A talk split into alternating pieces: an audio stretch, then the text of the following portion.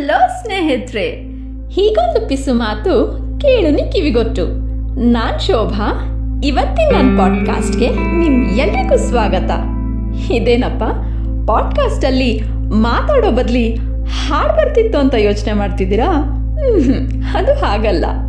ಇವತ್ತಿನ ನನ್ನ ಪಾಡ್ಕಾಸ್ಟಲ್ಲಿ ವಿಶೇಷವಾದ ಒಂದು ಕಥೆನ ಹೇಳಬೇಕು ಅಂತ ನಾನು ನಿರ್ಧಾರ ಮಾಡಿ, ಆ ಕಥೆಗೆ ಸೂಕ್ತವಾಗಿರುವಂತ ಒಂದು ಹಾಡಿನ ಸಣ್ಣ ತುಣುಕನ್ನು ಇದರಲ್ಲಿ ಹಾಕಿದ್ದೆ. ಕಥೆ ಹೇಳಲಿಕ್ಕೆ ನಾನು ಸಿದ್ಧವಾಗಿದ್ದೀನಿ. ಕೇಳೋದಿಕ್ಕೆ ನೀವ್ ರೆಡಿನಾ? ಒಂದೂರಲ್ಲಿ ಒಬ್ಬ ಬಡ ಮೀನುಗಾರನಿದ್ದ.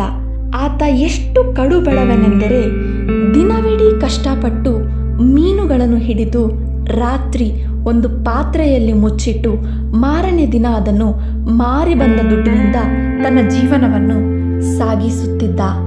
ಆದರೆ ಅದು ಅವನಿಗೆ ಕೇವಲ ಒಂದು ಹೊತ್ತಿನ ಊಟಕ್ಕೆ ಮಾತ್ರ ದಾರಿಯಾಗಿತ್ತು.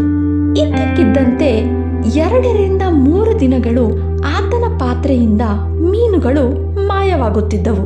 ಇದನ್ನು ಗಮನಿಸಿ, ಒಂದು ಇಲಿ ತನ್ನ ಮೀನುಗಳನ್ನು ತಿನ್ನುತ್ತಿರುವುದನ್ನು ನೋಡಿ ಆ ಇಲಿಗೆ ಮೀನುಗಾರನು ಪ್ರಶ್ನಿಸುತ್ತಾನೆ, ಅಯ್ಯ ಇಲ್ಲಿರಾಯ ನಾನು ಕಡುಬಡವ. ಒಂದು ಹೊತ್ತಿನ ಊಟ ಸಿಕ್ಕರೆ ಮತ್ತೊಂದು ಹೊತ್ತಿಗೆ ಏನೂ ಸಿಗುವುದಿಲ್ಲ. ಇಂಥ ಕಷ್ಟದ ಪರಿಸ್ಥಿತಿಯಲ್ಲಿ ನೀನು ನನ್ನ ಆಹಾರ ಕದಿಯುವುದು ಎಷ್ಟು ಸರಿ? ಅದಕ್ಕೆ ಇಲಿರಾಯ ಹೇಳುತ್ತಾನೆ, ನೋಡು, ನೀನು ಕಡು ಬಡವನಾಗಿಯೇ ಸಾಯಬೇಕು ಎಂಬುದು ಯಾವ ಕರ್ಮವೂ ಇಲ್ಲ. ನಿನ್ನ ಸಮಸ್ಯೆಗೆ ಭಗವಾನ್ ಬುದ್ಧರು ಮಾತ್ರ ನಿನಗೆ ದಾರಿ ತೋರಬಲ್ಲರು. ಮಾರನೇ ದಿನವೇ ಆ ಬಡ ಮೀನುಗಾರನು ಭಗವಾನ್ ಬುದ್ಧರನ್ನು ಭೇಟಿ ಮಾಡಲೇಬೇಕು ಎಂದು ನಿರ್ಧರಿಸಿ ಪ್ರಯಾಣವನ್ನು ಶುರು ಮಾಡಿದನು.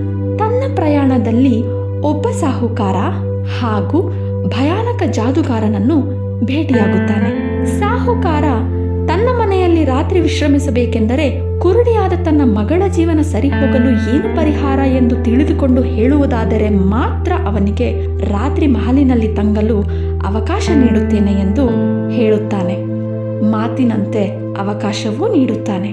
ಮುಂಜಾನೆ ಎದ್ದು ಧನ್ಯವಾದ ತಿಳಿಸಿ ಮೀನುಗಾರನು ತನ್ನ ಪ್ರಯಾಣವನ್ನು ಮುಂದುವರಿಸುತ್ತಾನೆ. ಹೀಗೆ ಮುಂದುವರಿಸುವಾಗ ತನ್ನ ಪ್ರಯಾಣದಲ್ಲಿ ಹಿಮಪಾತದ ದಟ್ಟ ಕಾಡಿನಲ್ಲಿ ಭಯಂಕರ ಜಾದುಗಾರನು ಅವನನ್ನು ತಡೆದು ಎಲ್ಲಿಗೆ ಹೊರಟಿರುವ ಈ ಕಾಡಿನಲ್ಲಿ ಅದು ಒಬ್ಬನೇ ಎಂದು ಕೇಳುತ್ತಾನೆ. ಅದಕ್ಕೆ ಮೀನುಗಾರನು ತನ್ನ ಹಣೆ ಬರಹದ ಬಗ್ಗೆ ವಿಚಾರಿಸಲು ಭಗವಾನ್ ಬುದ್ಧರ ಬಳಿಗೆ ಹೋಗುತ್ತಿದ್ದೇನೆ ಎಂದು ಹೇಳುತ್ತಾನೆ. ಈ ಮಾತನ್ನು ಕೇಳಿದ ಜಾದೂಗಾರನಿಗೆ, ನೂರು ವರ್ಷಗಳಿಂದ ತನ್ನ ತಪಸ್ಸಿಗೆ ಫಲ ಸಿಗಲಿಲ್ಲ ಎಂಬ ಕೊರಗಿಗೆ ಈತನಿಂದ ನನಗೆ ಪರಿಹಾರ ಕಂಡುಕೊಳ್ಳಬೇಕೆಂಬ ದುರಾಸೆಯಿಂದ ಹೀಗೆ ಹೇಳುತ್ತಾನೆ, ಹೇ ಮಾನವ, ನನ್ನ ಮಂತ್ರದಂಡದ ಮೇಲೆ ಕುಳಿತುಕೋ. ನಾನು ನಿನಗೆ ಬುದ್ಧನ ಆಶ್ರಮದ ದಾರಿಯಲ್ಲಿ ತಲುಪಿಸುತ್ತೇನೆ. ಆದರೆ ನನ್ನದೊಂದು ಷರತ್ತಿದೆ.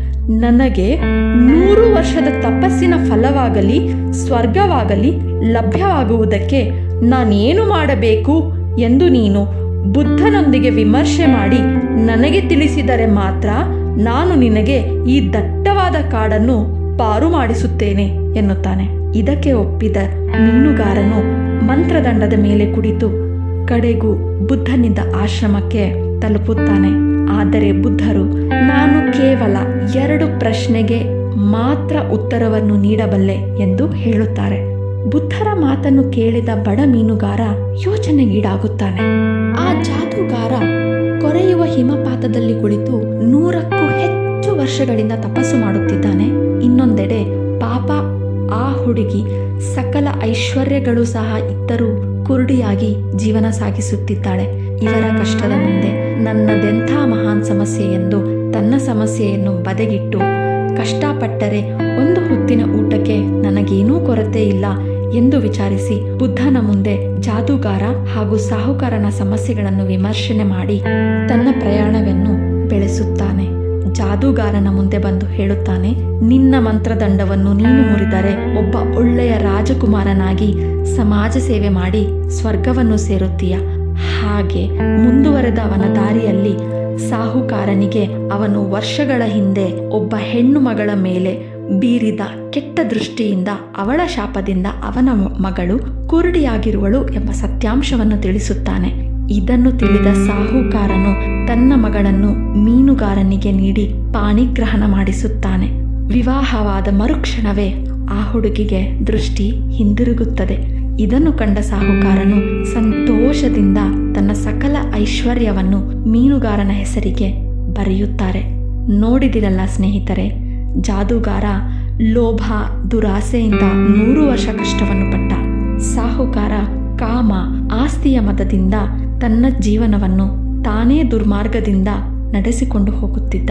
ತಕ್ಕಂತೆ ನಾವೆಲ್ಲರೂ ಮನುಷ್ಯರು, ಭಗವಂತನ ಅತ್ಯುನ್ನತವಾದ ಸೃಷ್ಟಿಗಳು ಸಂಘಜೀವಿಗಳು ಸಮಾಜದಲ್ಲಿ ಇನ್ನೂ ಚೆನ್ನಾಗಿ ಬೆಳೆಯಬೇಕು, ಅತಿಯಾಗಿ ಆಸ್ತಿ ಪಾಸ್ತಿ ಮಾಡಬೇಕು ಹೆಸರು ಮಾಡಬೇಕು ಎಂಬ ದುರಾಸೆಯ ಮನೋಭಾವನೆಯಿಂದ ಜೀವನವನ್ನು ನಡೆಸುತ್ತಿದ್ದೇವೆ.